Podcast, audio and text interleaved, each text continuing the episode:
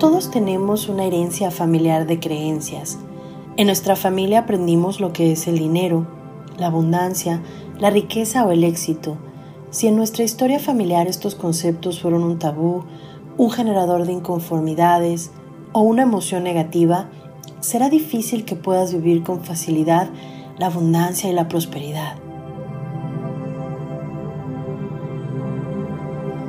La pregunta que hoy te tienes que realizar es, ¿qué es el dinero para mí?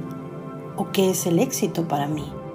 Una vez que lo hayas contestado, resignifica cada concepto, crea tu propia realidad, desactiva repeticiones y cargas familiares para poder seguir construyendo felicidad, abundancia y prosperidad.